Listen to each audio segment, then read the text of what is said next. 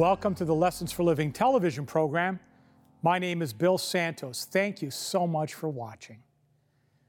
In 1967, Jacques Revaux wrote a ballad. It was entitled For Me. And it had English lyrics, and it was about a couple falling out of love. It was released in November of 1967, and it went to the top of the French charts for one week in February of 1968. Well, Paul Anka heard the French original while on holidays in the south of France. He flew to Paris, negotiated the rights to the song, returned to New York, and rewrote the original song for Frank Sinatra. And on December the 30th, 1968, Sinatra recorded his version of that song in one take. And My Way was released in 1969. Now, in the UK, the single achieved what is still an unmatched record, becoming the recording with the most weeks on the charts, spending 75 weeks on the charts in the UK from April 1970 to September of 1971.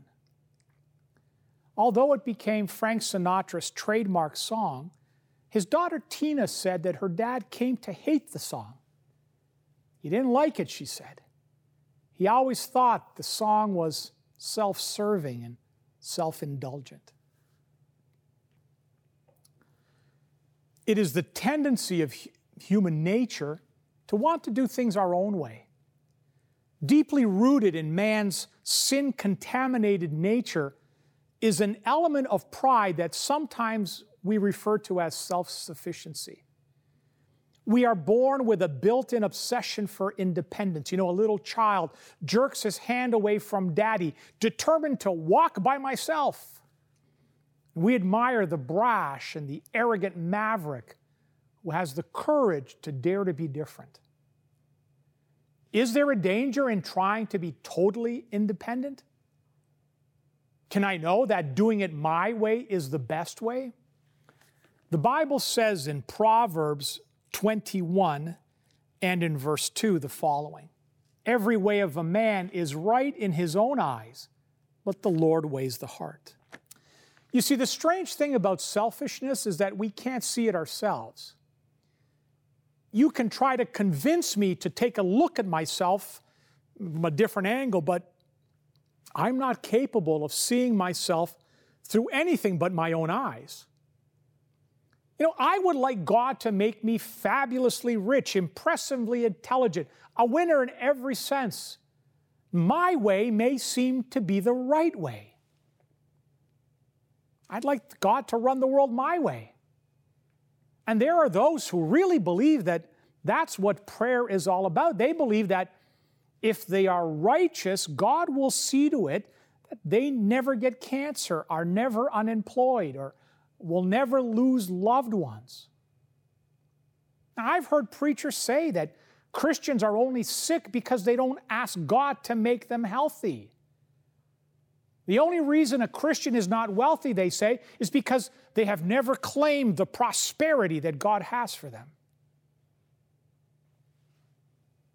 But does the Bible teach that if you are good enough, God will guarantee that you will live to a ripe old age have good health, colossal prosperity, security, and happiness all your life. But if you're wicked, however, you will die a pauper, a very young pauper at that. If that were the case, well, then there would be no way to distinguish between goodness and self interest. You would have to be a fool not to be good, even if you hated God. Those who follow God are not guaranteed an easy life on a bed of roses. Jesus said in John's Gospel, chapter 16 and verse 33, I have told you this so that you might have peace in your hearts because of me. While you are in the world, you will have to suffer. But cheer up, I have defeated the world. Many sincere Christians pray to be delivered from fatal illness only to have their medical tests confirm their worst fears. They have faith. They love God. But suddenly evil has come when they expected good. Praying Christians often lose loved ones or lose their jobs or have their marriages go sour.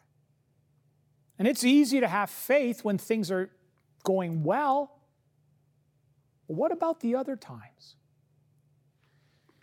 You know, speaking about prayer, God says in 1 John chapter 5 and in verse 14, and this is the confidence that we have toward him that if we ask anything according to his will, he hears us.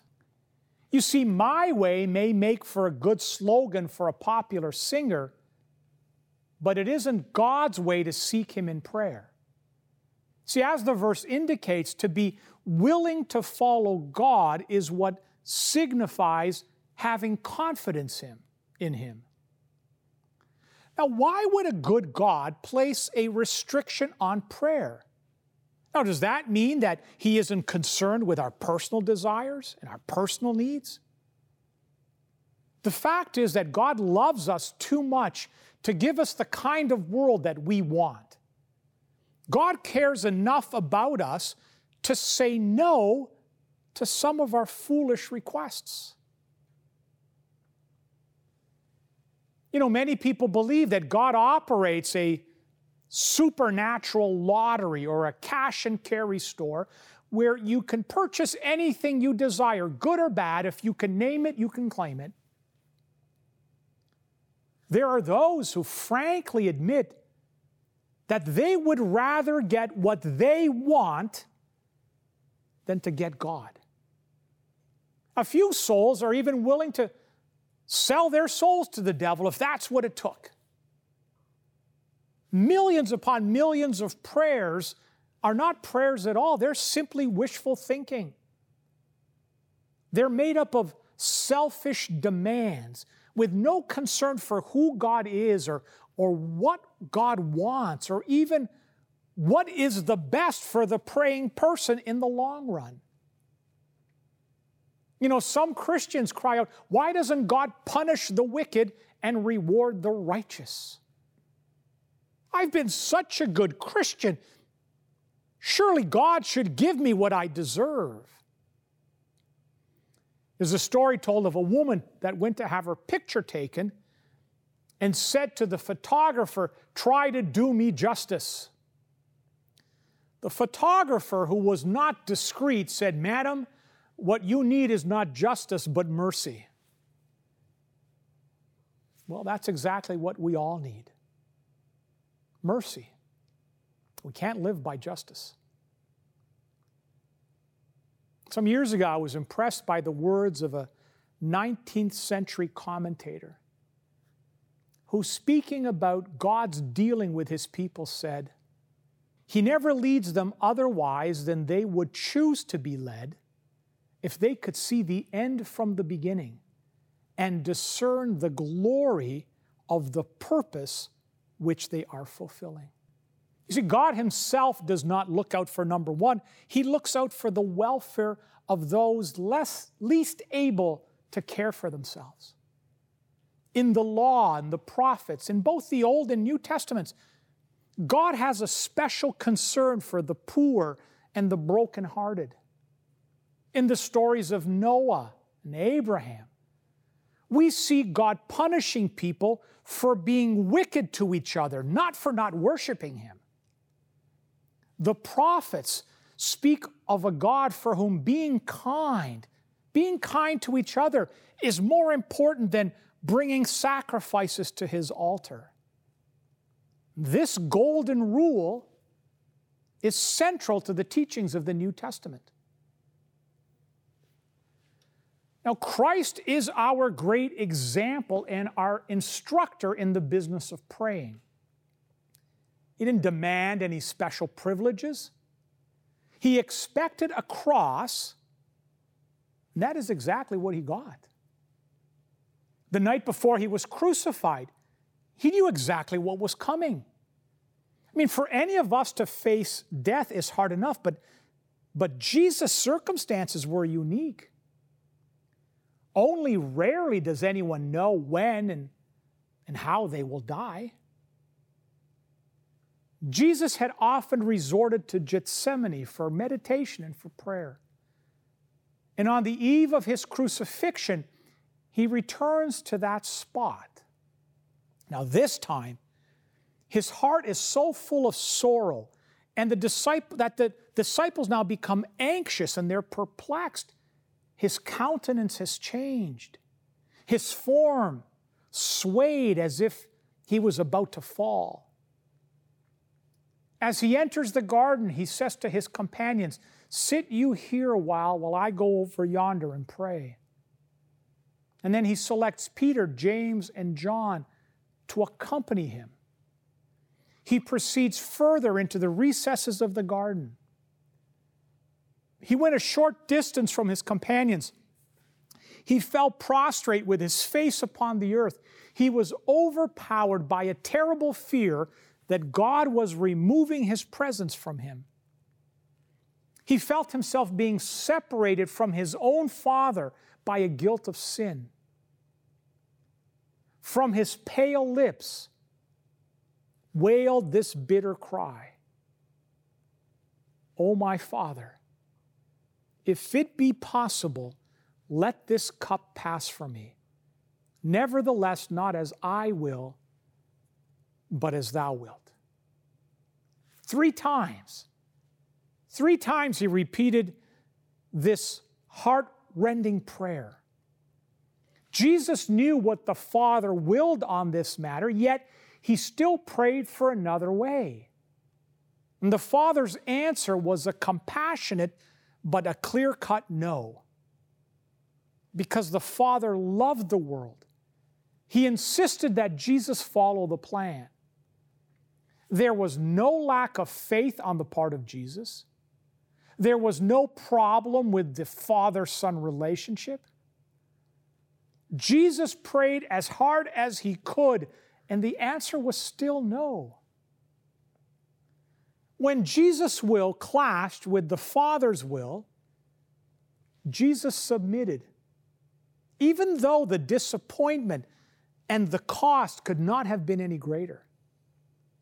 His choice was to obey the Father's will. He was convinced that his Father's choice would ultimately prove to be the right choice. And it did. A crucifixion became the world's salvation. A hill of torture that is shaped like a skull became a garden of resurrection. When Jesus taught his disciples to pray, in the heart of the prayer are the words, Thy will be done on earth as it is in heaven. Our instructions are to direct our prayers to God, but in harmony with His will. William Barclay, the famous British scholar, wrote that the ultimate choice in life is between pleasing oneself and pleasing God. It's a choice between my way and His way. I can pray for God to make everything the way I want it to be, becoming consumed with myself and using God to accomplish what I want. But that way, well, that way I make God to be my servant and to do what makes me happy, instead of me being the servant of God to make Him happy. To serve God is not to forfeit your joy in life. To the contrary, it's by doing God's will that true happiness is found. When we learn in our lives to stop using God and start loving Him, a fascinating transformation takes place. We discover that in that God centered life, a level of satisfaction and contentment and pleasure that the fulfillment of all our selfishness could never bring. You know, the Apostle Paul was a great exemplar and authority on the subject of prayer.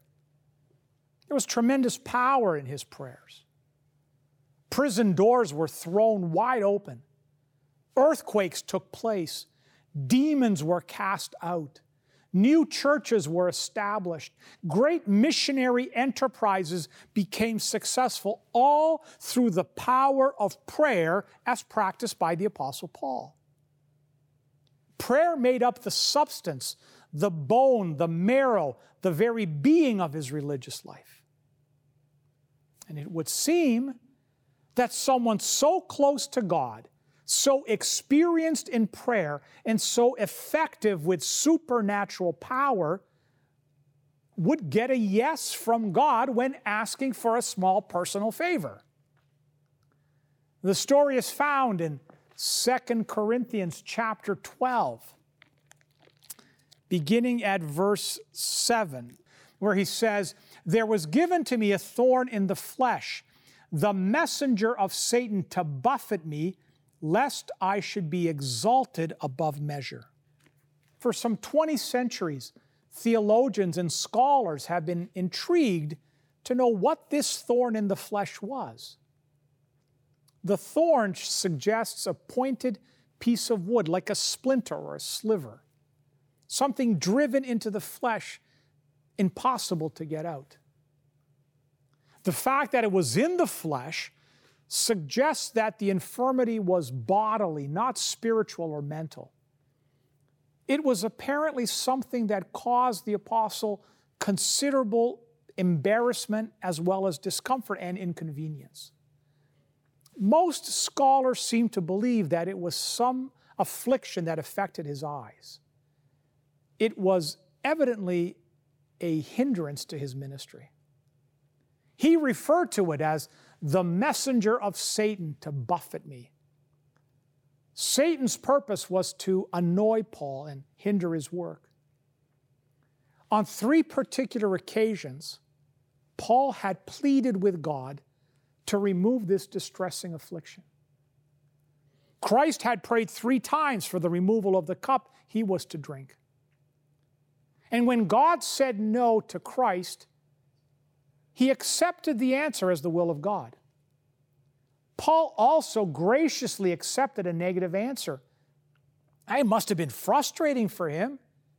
He had survived a deadly snake bite, he had healed almost all of the sick people on the island of Malta with just a simple prayer. Now, he couldn't get God to simply fix his eyes. Now, did God give Paul exactly what Paul asked for? No. But did God answer Paul's prayer? Yes. His prayer did not bring him release from his affliction, but it did provide him with the grace to endure it. Christ more than met his need with an abundant provision of grace. You see, God has never promised to alter circumstances or to release us from trouble. Inward strength to endure is a far greater manifestation of divine grace than the mastery of outward difficulties of life. Outwardly, a person may be torn, worn, wearied, and almost broken. Yet inwardly, having the privilege in Christ to enjoy perfect peace. You know, it is the custom in Portuguese to qualify their marking of appointments with the words, se Deus quiser. It means if it is God's will. This dates back to the early Christian custom of writing DV in letters whenever mentioning future plans. The letters at the end were an abbreviation for the Latin Deus volte, meaning God willing.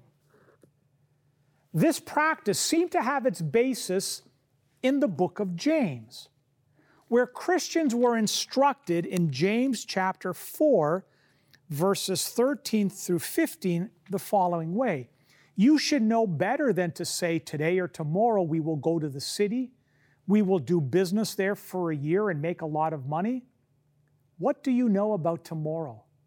How can you be sure that about your life? It is nothing more than a mist that appears for only a while before it disappears. You should say, if the Lord lets us live, we will do these things. There's a story told of a medical missionary family far from their North American homeland. They were facing a crisis. Their son, little Jimmy, was gravely ill. Only immediate surgery could save his life. The only qualified surgeon in the area was his own father. And the father decided that it would be necessary for him to perform the procedure. As he prepared little Jimmy for the operation, the little fellow looked up at his dad and said, You won't hurt me, Daddy, will you? His dad replied, I will have to hurt you, my boy, but I promise not to do anything to harm you.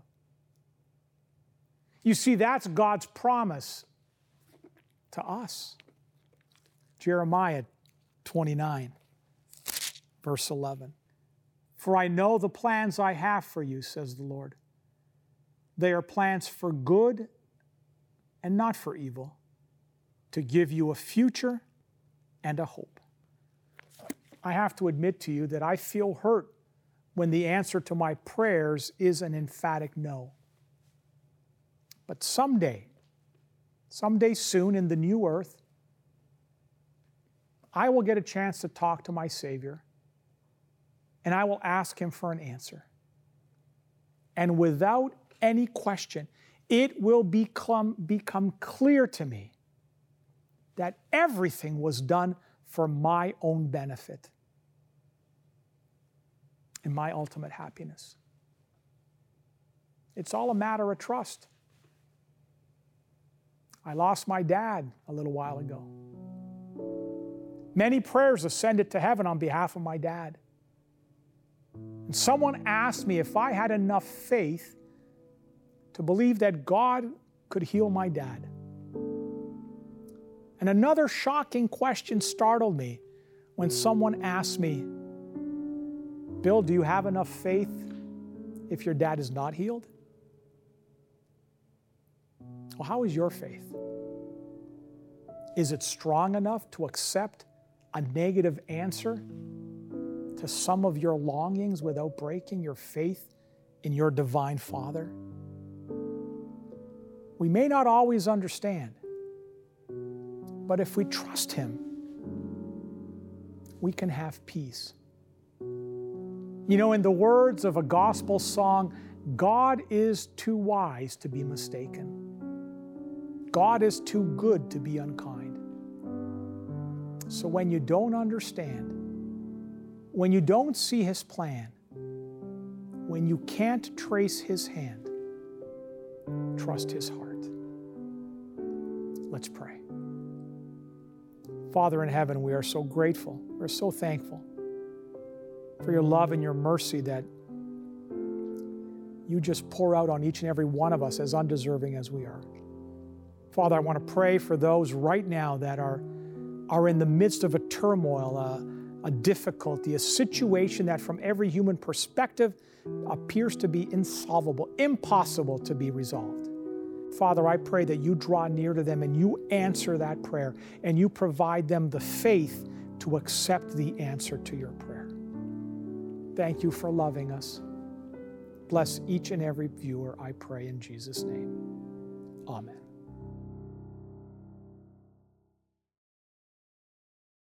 Well, we've come to that time in our program where we have our special offer. If you've been watching us for a while, you know that on every broadcast we make a resource available to our viewers, something that we'd like to give you to help you better understand this God that loves us so much that had his son die for us. In today's program, we have these, uh, you know, medium sized copies of Signs of the Times magazine. And the one we're offering today is entitled God's Final Message. We want to send you this as a gift from Lessons for Living Television. There's no obligation, no cost whatsoever on your part. this small magazine will arrive at your home, postage paid. You'll get it in the mail. If you'd like to request this, then pay close attention to the information we're about to provide you. To receive today's free offer, you can log on to the Lessons for Living television website, www.l4ltv.com. That's the Lessons for Living television website, www.l4ltv.com. You can also write us at Post Office Box 27030, Simcoe Conlin Post Office, Oshawa, Ontario, L1G 0A3. That's Post Office Box 27030, Simcoe Conlin Post Office, Oshawa, Ontario, L1G 0A3. If you live in Canada, this offer will be sent out to you free and postage paid. For viewers living outside of Canada, shipping charges will apply. If you wish, you can order this offer by calling our 1 800 number at 1 800 972 0337. 1 800 972 0337. While on our website, you can leave a prayer request, and if impressed to do so, donate to help keep this ministry on the air. Thank you for your support. Well, we've come to the end of another Lessons for Living television program.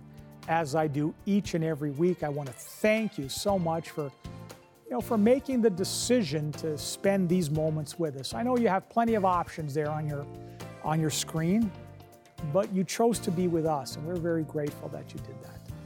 I just want to let you know that um, you know the offers. We do our best to get those offers out. We've been having some challenges in getting some of the offers. And so, if for whatever reason you made a request maybe a number of weeks ago and, and you never got it, uh, don't hesitate to reach out to us. You can write to me directly at bill at l4ltv.com. That's the easiest way to get a hold of me and send me an email saying I requested this, this offer. It never came. It could just very well be that we're just gotten out of stock and replenishing the stock has been a bit of a challenge over the last number of months. And so we'll do our best to get you something comparable. Remember to visit our website, l4ltv.com. All of the previous programs are on there. There's a Donate Today tab that if you feel so moved to make a donation, we are a charitable organization. You will get a receipt for income tax purposes. Follow me on Instagram, Santos underscore Bill, every morning, 6:30 a.m. Eastern Time. I put out a one-minute devotional video. Great way to start your day. Subscribe to our YouTube channel, like our Facebook page. We're going to have an audio version of this program available through SoundCloud in about 30 minutes from the end of this program. Check that out, download it, carry it with you. Remember to visit missionnowcanada.com. It's the overseas humanitarian work that we do. Check out that website also. We are all out of time. Thank you so much for watching. We hope you choose to be with us again next time. God bless you. We'll see you back here then.